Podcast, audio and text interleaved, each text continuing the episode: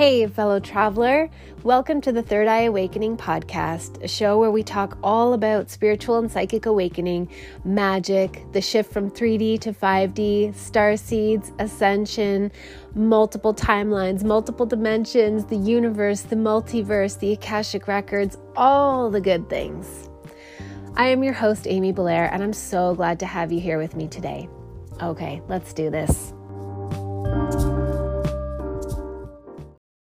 Hi, everyone. Welcome to another episode of Third Eye Awakening.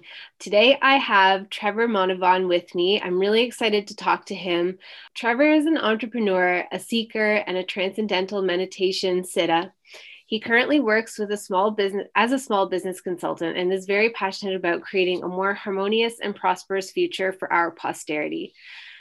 He'd also like to mention that so much of his self development can be attributed to his discovery and daily practice of something called the release technique. So I'm excited to talk to Trevor. I heard another interview with him on a podcast on Sam Tripoli's Zero podcast, and he talked about the release technique. And I'm just really excited to dive into his story. Welcome, Trevor. Thanks for being here.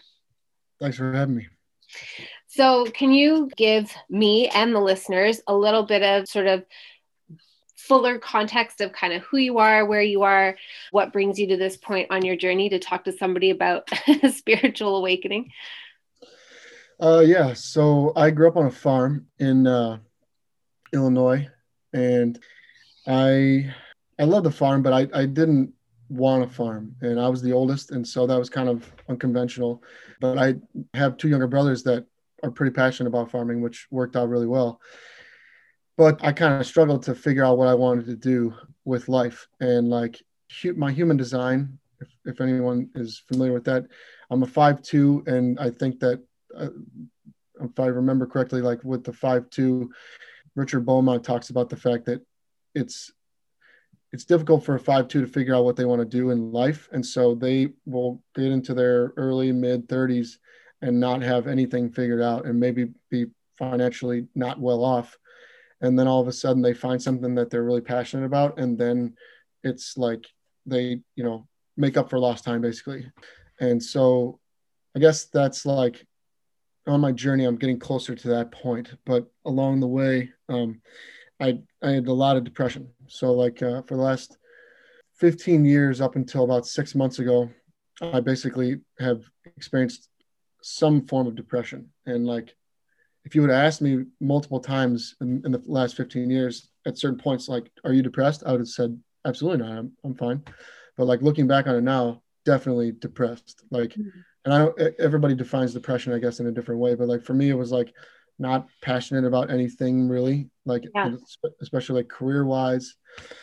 And so basically, I, uh, for the last 15 years, I've been trying to figure out how to remedy that without taking medications that I think that we don't as like humans totally understand their how they work or like it, it's not addressing these the problems the the root of the problem basically that like it's it's the machinations of your mind that is creating the depression. And if you can like call it repair call it like unwinding that stuff that's not really you that you learned over the years that like that's a, a, a, more holistic and like lasting way to deal with depression.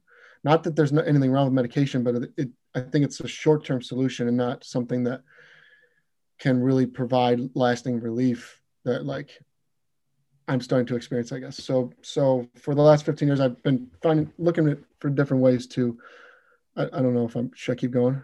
Is this yeah go ahead. Yeah. So for the last 15 years i've been looking for different ways to do that. And um exercise I, I noticed has helped a lot. And i actually have I've, I've known people before with what do you consider bipolar. They were diagnosed bipolar at least. And i think that's a overused term nowadays mm-hmm. but exercise has helped them a lot. And i know that it helps me a lot too. But i did along the way experience or you know have some experience with psychedelics and they provided some relief as well. But i think that like for someone like myself where it doesn't i think some of the studies that they're doing with like depression is like people who don't have the propensity for coming out of that depression into like an uns, unsustainable or unstable what you might call like a manic state like a heightened state. Mm-hmm. so for me it's like i'm looking for all these different ways to help alleviate depression. And I, I know that like part of it's just life choices and like what what you're doing every day how you're thinking but i also was looking for something that like could at least give me there a little bit quicker or at least provide that like launch pad point kind yeah, of thing. Yeah i totally get that because i i had depression for a lot like my whole 20s probably started i think it started when i was eight and it wasn't until I was probably in my mid to late 20s that I finally went to a doctor because I was like I was struggling so hard. And I I went on medication briefly. I went on Wellbutrin and Seroquel which I've shared on the show. And it was really beneficial for me to do so but it was short term. But the way i describe it is like it was like a leg up to get out of a hole that kept digging itself deeper and deeper. So I'm I'm guessing that's kind of what you're talking about, like with the psychedelics, like a launch pad, like a leg up, so that you can actually get out of the hole and try something different. Exactly. Mm-hmm. Yeah. It's not a permanent pulling you out of the hole, but it's it's allowing you to have the opportunity to start, you know, putting different practices into place, whether it's an exercise routine or you know eating healthier or whatever but like when that depression just keeps like spiraling downward and it's just like the the thoughts keep preying upon themselves and it's it's like it, it just continues. So yeah. So the the psychedelics i i definitely felt relief and i honestly felt i've described how i feel now which i mean the last time i did any kind of a psychedelic was ayahuasca which was uh that would have been december of 2019 2019 so november november december of 2019 so over a year ago. Mm-hmm. and so there's no i'm not under the influence of any kind of psychedelic to in order for me to be out of this depression. Right. But uh during those trips and like for a fairly sustained period afterward it was like heightened confidence heightened like mental ability. Like i never i wish i would have taken like an iq test in those depressions and then take one like now mm-hmm. or or when i was on one of those heightened states after psychedelics because i know that like it would be different like my thought process i just wasn't that fast it was like and especially like to have words come out of my mouth i would be so paralyzed with fear if i had to do a podcast with you like this right now and some of those depressions it, would just wouldn't have been possible like yeah. i just told you like no yeah you know? but i remember having those experiences and then coming back down out of them and back down to like kind of the it's not equilibrium but it was like where i was at you know i guess it was my equilibrium at that time mm-hmm. and uh and so um it was like it got frustrating after a certain point because like i don't know if i just would have done more psychedelics if it would have broken out faster but i don't really think so because I think they're still like they're giving you that leg up, like we're saying, but they're not a permanent like fix mm-hmm. to the problems that are, or not problems, but the the not self stuff that you've piled on, basically. And so, meditation. I started doing meditation, and right after the Cubs won the World Series, uh, November 2016, and uh, and I experienced some immediate, like, somewhat relief but so since then, um, about a year later, I went and got my MBA from Maharishi's University in Iowa. And I learned Transcendental Meditation, uh, the Sidhis program, which is like advanced form of meditation. And basically that that helped quite a bit, but it still wasn't, it was like it was elevating the consciousness, but not unwinding the not self processes, or it was, but not not as fast, I guess. And I found this technique actually while I was out in Iowa called the release technique. And that is the thing that, for me personally, was the catalyst to becoming like, I mean, it like enlightenment has like a million different like interpretations. And personally, for me, like when I think about enlightenment, I think of like someone like Maharishi Mahesh Yogi that was like at like um, unity consciousness, like, and you know that that really like where you're just nothing but pretty much pure love you know? Yeah. Yeah. That's for me enlightenment. So like it, the term gets thrown around a lot in the west in, in america like oh are you enlightened? Like i've had people call me a yogi or enlightened before just because i just don't think that they're and i mean maybe that's your interpretation of it but there's a long way to go to get to Maharishi's level. Right. And this release technique just really starts to help you get to that to that point is like unwinding all of that stuff that's not you in order to become more of what you really are which is ultimately at the end of the day it is just love. But like not to sound all i know it sounds all new agey but like when you move up the hierarchy of of emotions like you go from uh, what they describe in in the release technique is it goes from apathy to grief to fear to lust to anger to pride and then you move from pride into the higher vibrations of courageousness acceptance and peace and there's a lot of different people that have had that kind of but that's how they lay it out and mm-hmm. um, and peace is like basically where you're coming from that place of mostly almost all love and so I guess this release technique is the way that I have has really helped me to start to unwind all that stuff that's not me. I mean, I've had people tell me more recently, like, you feel like the you from like high school, like friends mm-hmm. that I've had for a long, long time. And they're like, I know that this guy was in there, but like, you haven't been this person since high school.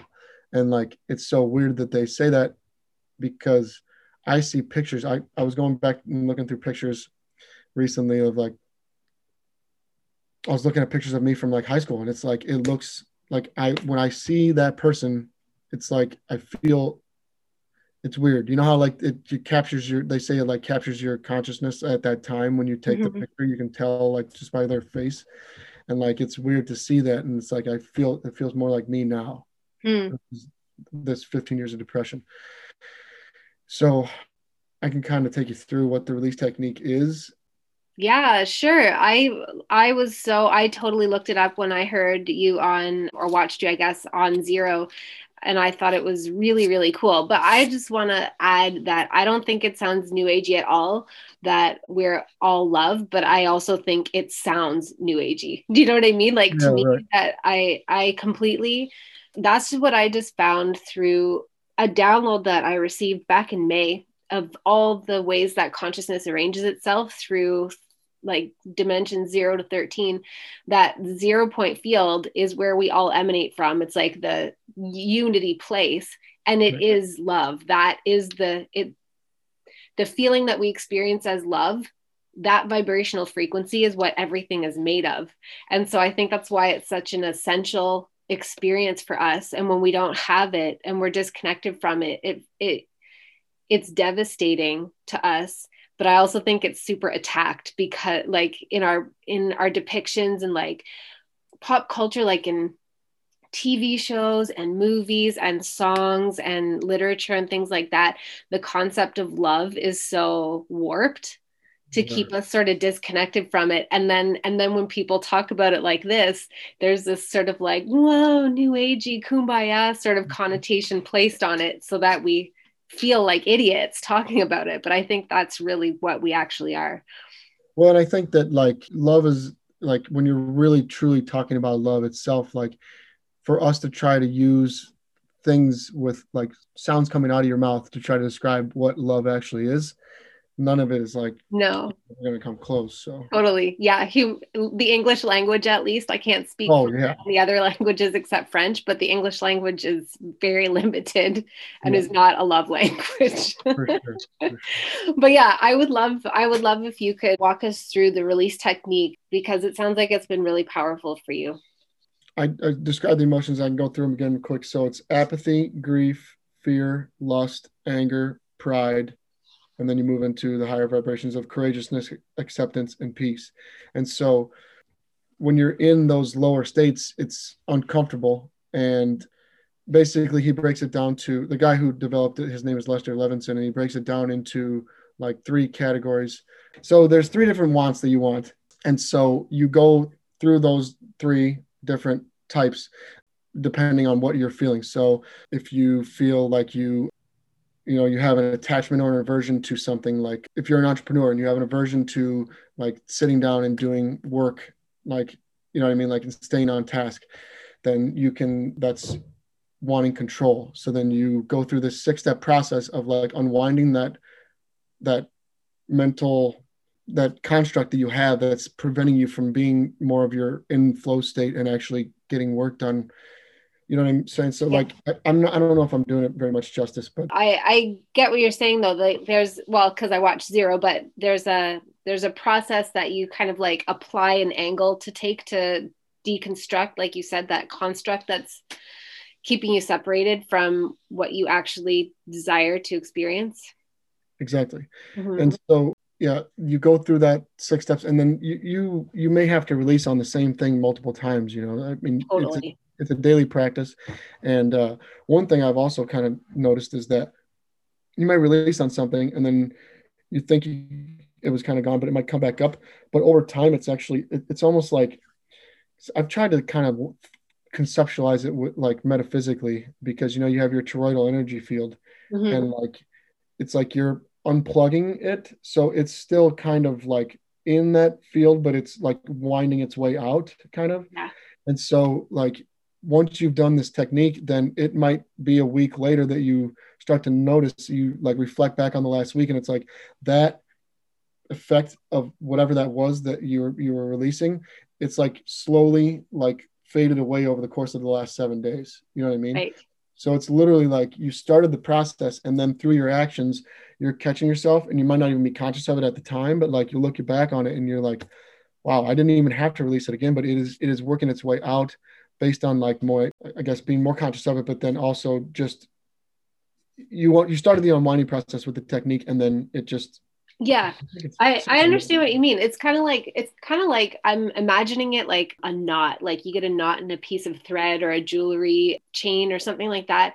And but once you sort of loosen it up then like all this consciousness can come through it and unwind it. And like so so you don't necessarily feel an instantaneous perfect complete yeah, clearing in the exactly. moment that you do it but it it clears itself through time. Like i like what you said you unplug it so it's not continuing to get any energy or like a, a food source to stay active. It just dissipates through space and time. Exactly. Yeah cool.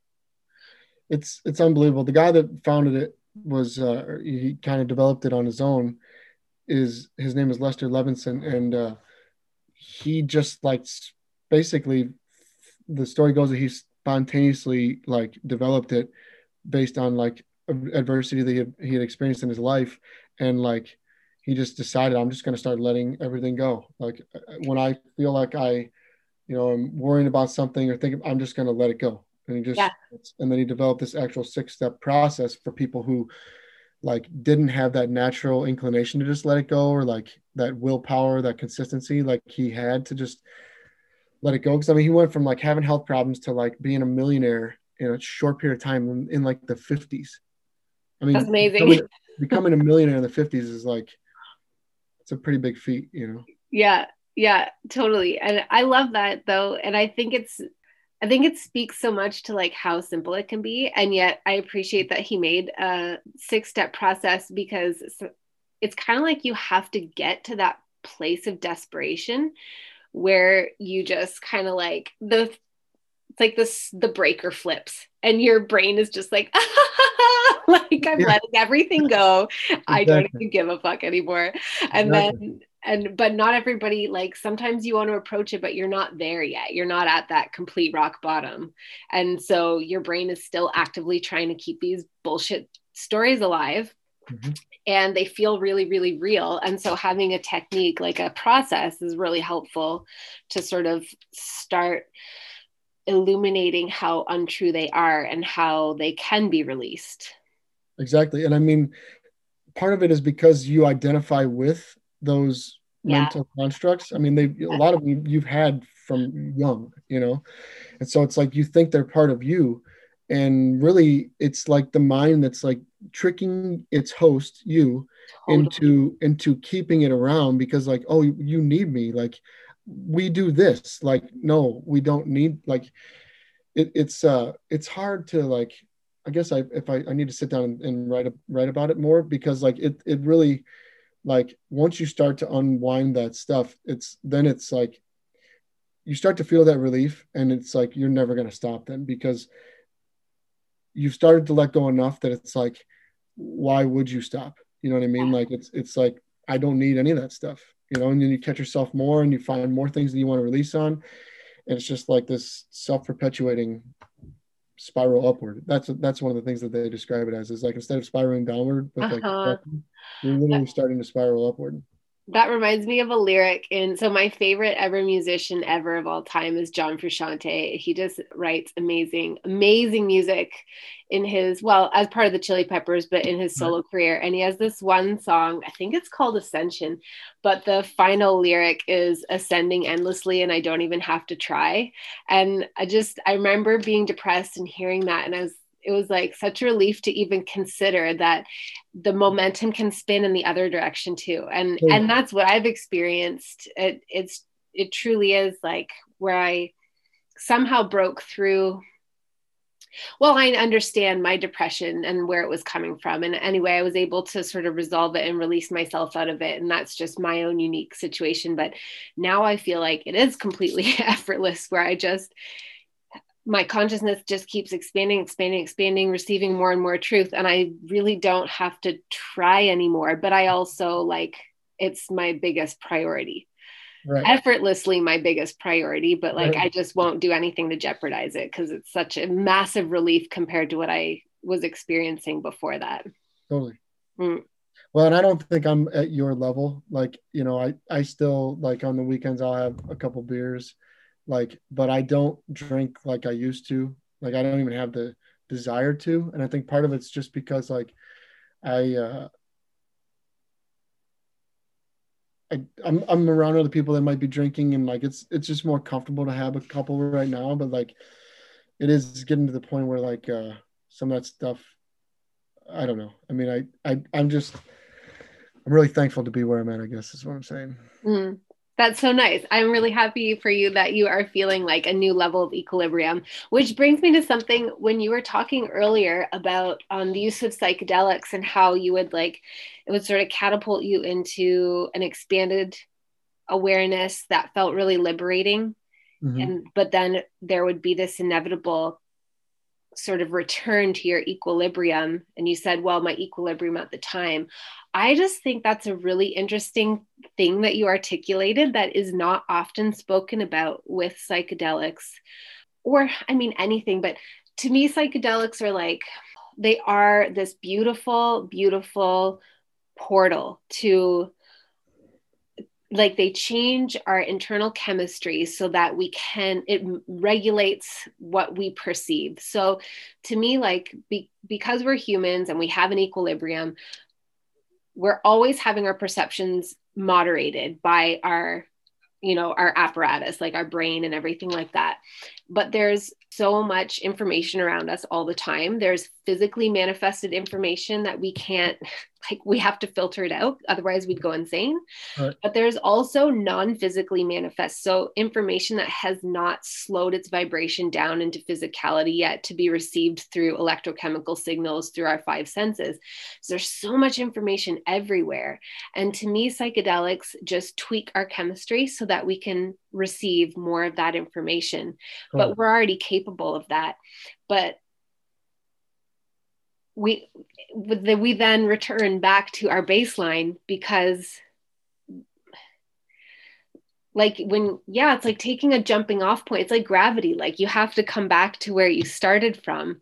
It launch it launches you but like of course unless and until you implement a whole bunch of changes through your actions and your own like rewiring of your beliefs you're going to keep coming back down to the starting place or very close to the starting place? Is that is that kind of what you were talking about?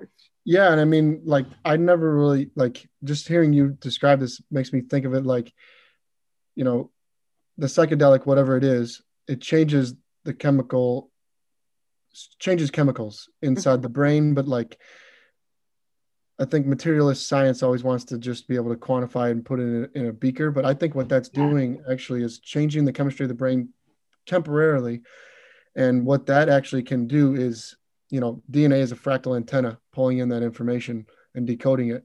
And so by changing the chemistry of it, it's almost like you're going through a time machine, your chemistry is for a second, and feeling a little bit more like you would if you had put in the work over time in order to yeah.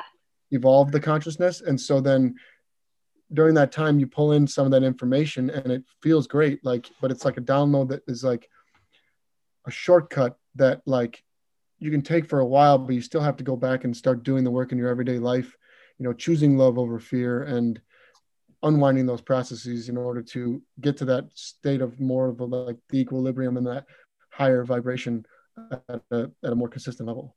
Totally. It's it's like uh, so I did a live in my Facebook group yesterday answering somebody's question about meditation and she just started some months ago and was just feeling discouraged and I said like anything with meditation with psychic development anything like that what's happening is you're the beginning is slow and it's hard and it feels like work. And you'll probably understand this because you you became a, a transcendental meditation city. That's what it is right? City? Well the sidhis is what you learn and it, okay. you become you become a siddha. Oh siddha. siddha. Okay. Okay cool. So so i don't know. You will you can either validate this or say this wasn't my experience whatever is true for you. But i find that it's like you have to clear a path through it's like a thick jungle. Like your consciousness your brain the way that we're programmed from before the point of conception all the shit that's piled on us like right from our entry point it's like a jungle that makes it difficult to navigate our own internal experience and our own internal train and and meditation is like clearing that path and creating a path. And once the path is cleared, it's easy. It's not hard to meditate. But the process of clearing the path is is challenging and it's slow going at first. It's very easy to get discouraged, especially if you're not, you know, in a program or getting support in the process. But psychedelics are kind of like picking you up and levitating you to the other side where the path is clear and they can do it temporarily but you always snap back to where where your actual consciousness is and you then you have to it's like giving you showing you what's possible but you still have to cut the path exactly. yourself exactly. yeah yeah it's it's pretty incredible but it's it's tough to put in that work i think a lot of times but that's where like that's part of this this release technique that i cannot stress enough that like i did transcendental meditation for four years and it is amazing and it is done it has paved the way for me to be able to i think do the release technique and get the result that i did as quickly as i did because of the four years of meditation before that. But like and i'm when i say meditation i mean consistently like yeah. usually, usually twice a day for like four years you know yeah. I mean? Like yeah. Sometimes I do it once a day, but like it was it was pretty consistent, and it mainly is because I just the depression was so suffocating that I, I knew that I needed I needed I needed to get out of it, you know. But I guess one thing that I would mention too that I didn't didn't mention in when I was discussing everything, and I think that this does have a big part of played a big role in my whole process of getting to where I'm at now is that so I learned transcendental meditation in, in November of 2016, but in October of 2015, uh, that was the year before the Cubs won the World Series, but they were playing in Wrigley, and I literally my I could see the stadium lit up from my hospital bed. I uh, I had to go to the hospital. My Crohn, I had Crohn's disease, and it was getting so bad that like it hurt so bad. I was driving for Uber, and like it hurt so bad that I would hold the seatbelt off of my abdomen while I was driving with one hand and then steer with the other hand because it literally just the pressure of the seatbelt was like enough that it, it hurt that bad. Anyway, I ended up going to the hospital. I had surgery, emergency surgery, because while they were in there doing diagnostics, it literally broke. And like one of the images that they took, they could see. And like, I don't know if like the white blood cells they said came in and protected me. And like, wow. and my pain tolerance is like stupid high, I guess but like they had to do within like two hours they need to be operating because you'll you'll go septic you know that yeah. that, all that inside can't be in there. So then i had a one of those ileostomy bags for 60 days and i remember like multiple times during that whole process and i know this might be a little bit gross but i'm just going to say it because like during that whole process it was so humbling to like have that that on your side there and like i remember like multiple times like thinking like to god like it was a weird feeling but i was like i was like so thankful. I was like thank you for this opportunity to humble me and put things into perspective so that i can just start being a better person.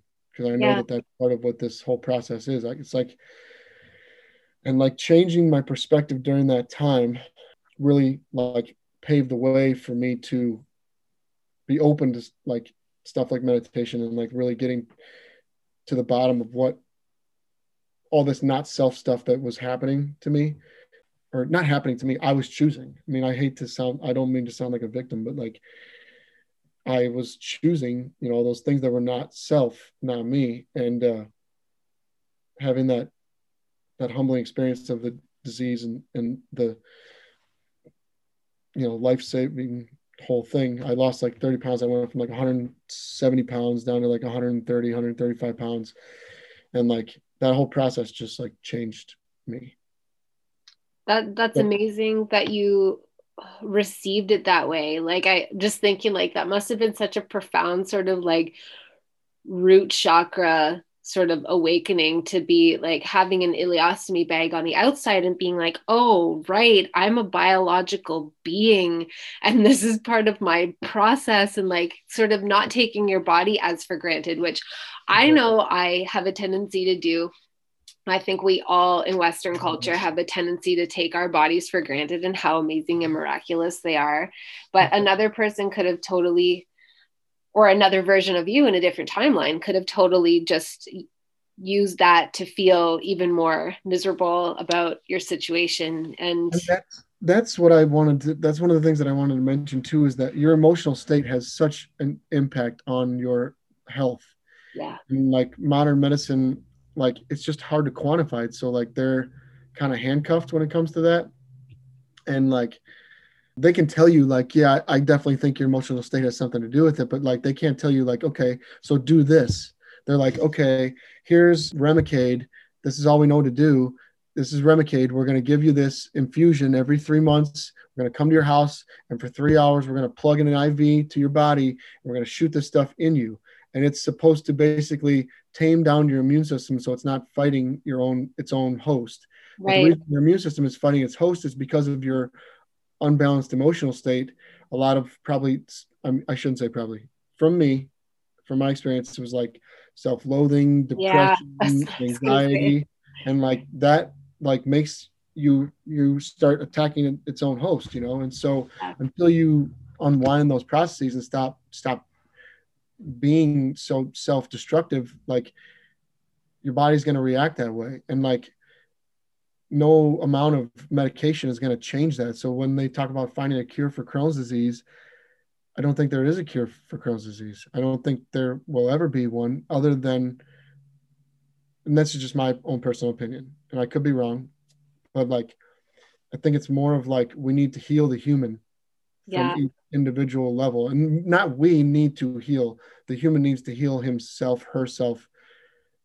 People can show you the way, but you have to like find that self love and do that work to to get to that point you know yeah and no i agree with you completely like i think to they're they're they'll never find a blanket cure for many conditions because the cure is as unique as the individual because mm-hmm. the, the the what went into the creation of the state of disease is completely unique to that person yep. and yeah I, I totally I totally agree that like and and it's we I mean we're learning more and more. I love being alive during this time because even over the last I don't know how long. I like, you know, when you you get to an age where you're kind of like, ah, like how long have I been alive for? Like, how, when am I? I'm estimating yeah. times. I don't even know anymore. But whatever. Let's just say the last like 12 years. It feels like there's been so much progress in terms of like conversations like this happening about healing in so many different places and it becoming less marginalized and more people are discovering it through their own experiences and therefore accepting it and kind of like not being able to be talked out of it anymore mm-hmm. and oh what was i going to say oh yeah the the thing that I think we don't in in the West anyway fully understand. we definitely don't fully understand. We're we're still in a baby stage. Is like the ability to align with the state of healing or any state of being for that matter before the physical results occur right. Right. because anything like this is what i've sort of discovered through manifestation it works really well for me but it takes me a long time i gotta say i have to go through a lot of deconditioning of all the bullshit like limiting ideas i have that get in the way but eventually when i've cleared enough of those then i can move into a state of kind of seeing my external experience, even my embodied experience in the moment as sort of a mirage. And I just don't take it so like to take it to be the fact anymore.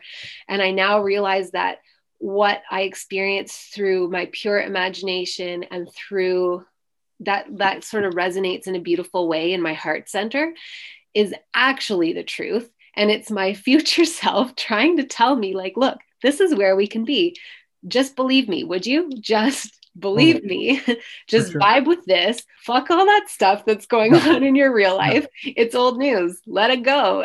And and then my external reality or my body rearranges to match that thing that I've aligned with. And I think that's part of healing too, but it's just not like there's no there's no discussion of it in mainstream health at all whatsoever. Well, and I mean uh, that's like obviously I mean, maybe not obviously, or maybe it's not totally true, but like there's just not money in that stuff. Like totally, yeah. someone taking responsibility for their life and like not playing the victim anymore. Cause that's one part of like the whole thing. Like when I had that whole thing happen to me with the Crohn's, it was like, oh my God, then everybody's treating you with kid gloves and like they're feeling sorry for you and like, oh my God, are you okay? And like, and then when you got to go do something like you know the bag was new so then like i might have some complications with it or something then everybody feels so bad if something happens you know oh my god are you okay and like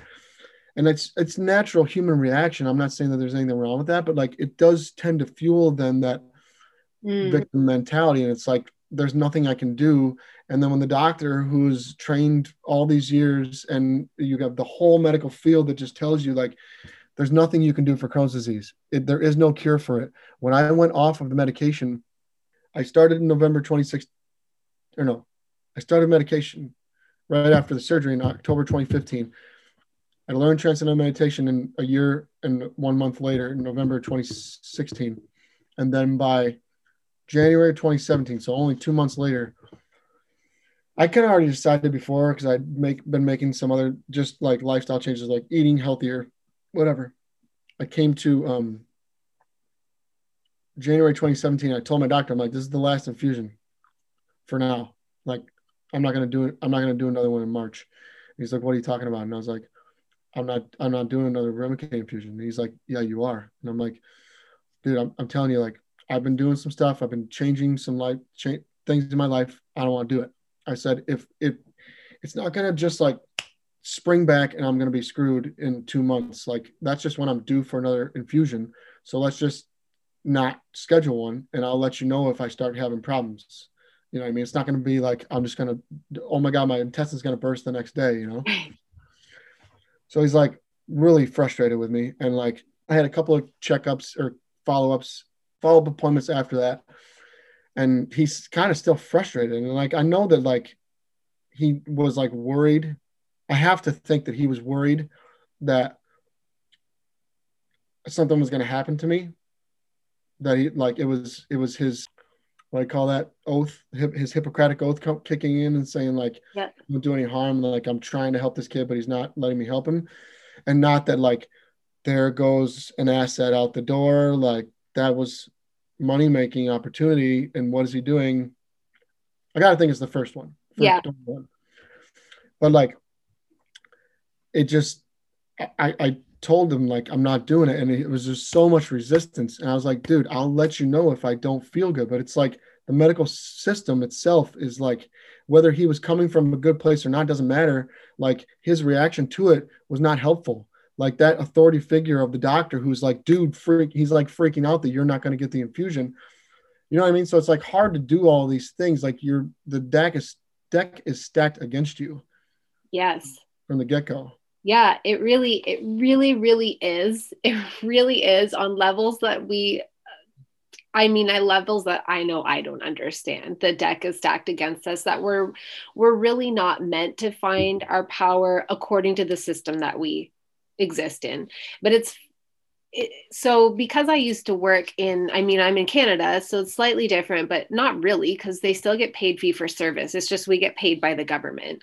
But my experience with doctors and nurses and midwives and everybody who works in the healthcare field that I've come across is that for the most part, they get into it with really great motivations. Most of them. Some of them get into it because it's just like they're super intelligent, they get good grades, and it's like, obviously, I have to, you know, live up to that.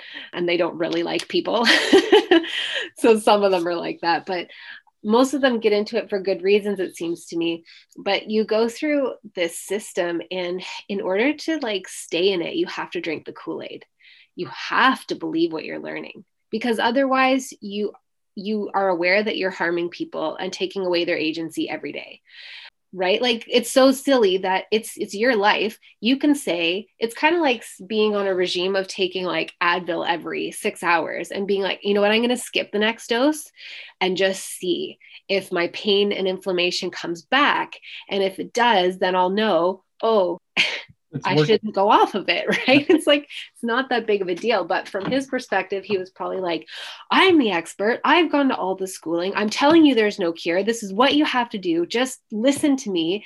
And also, I'm liable if something happens to you, which is so unfortunate because how can somebody practice in a way that's truly unbiased and truly centers the agency of the patient if they are constantly thinking about having to cover their butts? Right. Yeah. Well, I think in his case, because I was the one refusing the infusion and he was recommending it, that like he technically, and maybe you didn't mean that, like he wouldn't be legally liable, but he would feel like morally, he feels morally obligated to like let me know, like, hey man, I haven't had anyone do this. I don't think it's a good idea. Yeah. Yeah. And so, and you went off of it, and are you still off of it? Oh yeah. I mean, I haven't. That's amazing. Mm-hmm. That's amazing. That's a huge feat. So, so before we hit record, uh, we were just sort of chatting about what to talk about, and I thought, um, I, I, thought you meant you hadn't hit record yet. You said before we hit record, and I thought you meant we weren't. You're like, what? We've been talking this whole time. Like, this is gold. yeah, no, we're recording now. But before I hit record, uh, Trevor was telling me, just giving me some um, backstory of the experience of you know 15 years of depression and all the things that he's been doing to get through it. And i just got to say that from my perspective in this tiny amount of time that we've been having a conversation i think it sounds like you've made incredible incredible progress and you just have had a lot of stuff a lot of not self stuff piled on you that you as you describe it that like even when you said you don't think you're at my place where i feel like i'm endlessly ascending you might you probably had more shit to work through than I did. And and like who's to say right? Like it's not a it, I don't mean to bring right. it into a comparison place but just where I want to reflect back to you that it sounds to me like you've made tremendous progress. It's just been like having to work through so many layers of crap. It's amazing that you are at a place where your physical body is no longer dependent on an immune suppressing medication just to maintain itself anymore. Like that is friggin' phenomenal.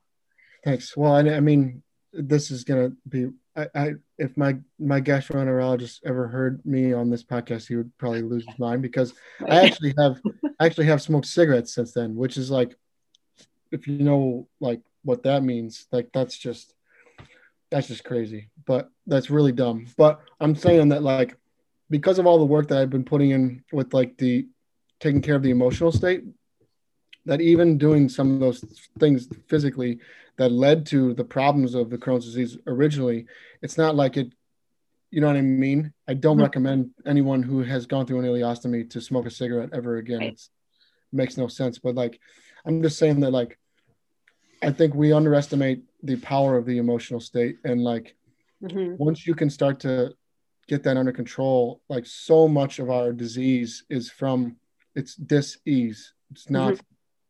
being at ease in your emotional state. Totally. I, I totally being in a constant state, like having been in my own version myself, being in a constant state of self loathing, low self confidence, like negative self talk, just feeling like a worthless, worthless, useless human taking up space and polluting the planet like that that kind of stuff when you are in a sustained state there of course it's going to negatively impact your your physical body but also the choices you make, the life that you create, co create for yourself. Like, it's just not going to result in anything good because you are in a state of disease because all those thoughts are bullshit. Yeah. but they, man, do they ever feel true when they feel true, eh? So it's so true.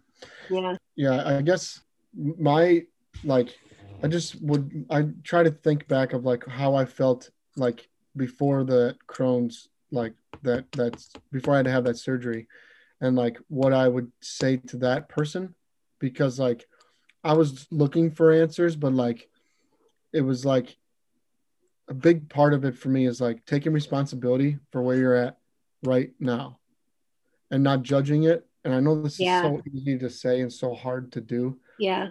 but like it really just comes down to self-love. And I I think a big part of like what would have helped me more and i did do this a couple of times in like serious desperation. I would stand and look in the mirror and just tell myself i love you. Because it's like you're creating this connection be- between like with yourself that like you're, you're and you might have to just do it. I mean, that might not be a bad practice for just to every day look in the mirror and say, I love you like 10 times and try to say it with as much sincerity as possible because you're starting that process you're starting the ball rolling in the opposite direction you're you're starting to establish that like that compassion for yourself because i know for me like i had compassion for other people mm. And i and i felt like i could have more but it was so hard to have it because i didn't have it enough for myself. Yeah. I feel like most of us like that's part of the not, the not self that comes in is that it doesn't want you to love yourself because that way the not self can survive you know? Yeah.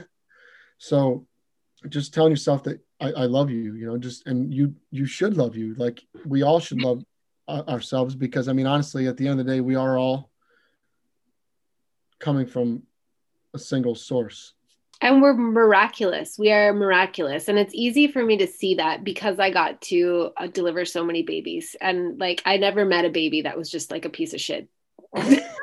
never, never. They were all like, you know, bring tears to your eyes as you look at their perfection. Even ones, I even received ones that were not going to live. I received ones that had deformities, like, but they're so beautiful.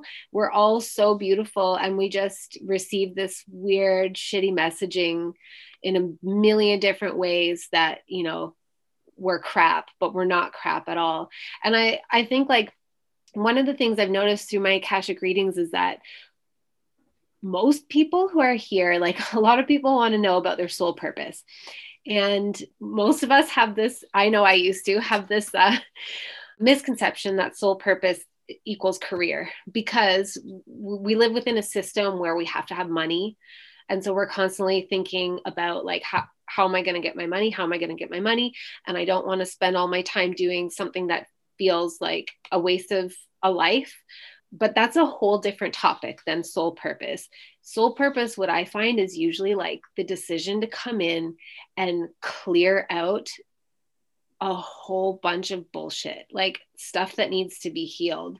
So, like, stuff, sometimes it's people come in with the agreement to clear stuff from their lineage. So like something they've inherited like as a generational pattern. Some people come in and they're like they just happen to pick a family and they don't actually have any attachment to that family but they have like healing to do around eating disorders or healing to do around feeling like you don't you're not allowed to take up space on the planet or whatever. Like there's a bajillion different ways that we've been traumatized through you know many centuries. And right now so many of us are here to work through all of that. And we're so hard on ourselves but we're doing a really good job. It's not something that Mhm. like like what you you've been talking about in your whole journey it's not something even with the release technique that you can just like bam it's gone. It's it's tenacious. It it has a life force of its own almost and it or like an an ego of its own and it wants to stay active. It wants to stay alive. It doesn't want to die. And and so it's a lot of work. Well, one way that I've heard described that makes a lot of sense is Gnosticism, Gnostic Christianity in particular. yeah. That they talk about, they, I mean, they basically describe back then, we're talking around the time of Jesus, of they're basically, when you read the Gnostic texts that never made it into the official Bible, the, the Bible, the canon, yeah. is like this stuff describes like a, a simulation, like a digital simulation. Like Yeah. they couldn't describe it back then because they didn't have the infrastructure that we have now to like quantify it. But archons, when they talk about archons, that's like this influence from the simulation that we are inside of, this digital simulation. The consciousness is what is what gives life to it. But then it's like the digital part of the simulation itself is what's kind of attacking you. That's the not self, the archons. And then the real you, which is consciousness, which is love, like you have to start choosing that and cultivating that. And it will, you will eventually start to like shed some of this archonic influence. And I mean, that's really the purpose of my life, honestly. And I feel like I, I can't speak for everyone else, but I think it's kind of like a central theme that like choosing love over fear. It like that's kind of why you're here, you know? Yeah, I I agree completely, and I feel like there's so many of us who are doing that, and we might not even all be super consciously aware of it, but Yeah. that on its own, like I wish we could all make millions of dollars off of it, and I think we can. I think we just have to align with the the state of being financially abundant. But I think it's such a powerful, powerful service to all of the souls that are here because it opens up a portal for us to be able to move out of the simulation if we want to. And I also really think that there's also nothing wrong with staying in the simulation for all the people that all the souls that just aren't ready. It's there- there's they they have experiences to to enjoy here still. Totally. But but I do think that choosing love over fear is a is a huge it can feel like a really big daily moment to moment challenge and it's a huge act of service to the collective consciousness. totally and i think that like trying to take it one moment at a time one day at a time is like the best advice that i can give because like for me personally like i've thought about in the past like you know as far as like career like it was like and i don't know if we're running out of time but like i have always wanted to just help out as much as i can. And like i remember watching like 9-11 videos and like just thinking like whoever is behind this like not thinking i myself single-handedly am going to but like we need to put a stop to whatever is doing that Like, Yeah. that's, that's not okay you know and like the reason i'm bringing that up is like for that like a, a concept like that like that has to be taken one day at a time Mhm.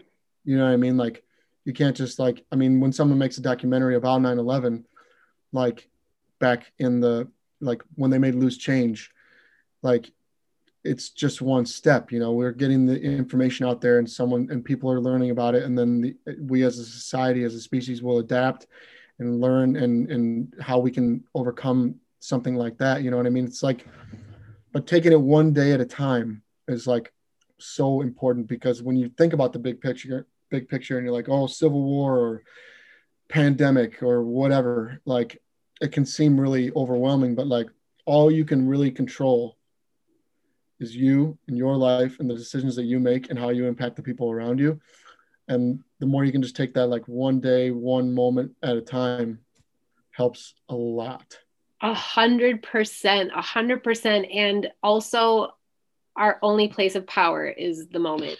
Mhm. Like, we have no actual influence over the future apart from what we're choosing right now in this Right. moment right now. And the same with the past. We rearrange and re reconfigure the past and what it means to us and how we interpret it and the way that we carry it forward from this now moment. So this is the place where we have all of our power and totally like big picture planning. I think that's why we get overwhelmed because we pan out and we look at it, we're like, bah, there's too many variables. you just can't account for them all. So you just got to come back and deal with what is right in front of you, right in the moment, which I mean, and like, I'm not perfect at that. I'm just getting better at it, but I'm not perfect well, either. That's why I really want to start to study the, the Tao Te Ching more because uh, I feel like it's just this innocent, like pure form of like teaching that's teaching you through different through all the different logions like giving you different kind of not scenarios but like different ways to apply the middle path of like choosing that point that is like not too far to this side not too far to this side. It's just like going with that state of flow. And like when you you talked earlier about like your higher self like trying to say like hey go this way. Like it's like that when you're really following that Tao when you're really following the Tao you're really following that middle path you're following like your soul's purpose. You're following your higher self to a T and you're not letting you know too much of your logic take over or you're too much of your emotions. Like you're you're following that like that harmonious middle path. Yeah. Yeah that in that space where you can i think in my perception you can manifest more effectively or create more effectively because you're not like those extremes are where the ego thrives. And so when you're kind of in that Tao path your ego is is tamed. You're not reacting so much on one side of the spectrum or the other. Totally. Mm-hmm. Cool. This has been such a great conversation. Just before we go, can I ask you one question? Is that okay? Do you have time for one question? Yeah, I mean, I got I got as much time as you need. Okay. I'm curious through all of the work that you've done, all of the unraveling and discovering of the not self and dissolving all that you have so far, what is the the biggest thing that stands out to you as I asked this question that was like the biggest lie about yourself that you've been able to release?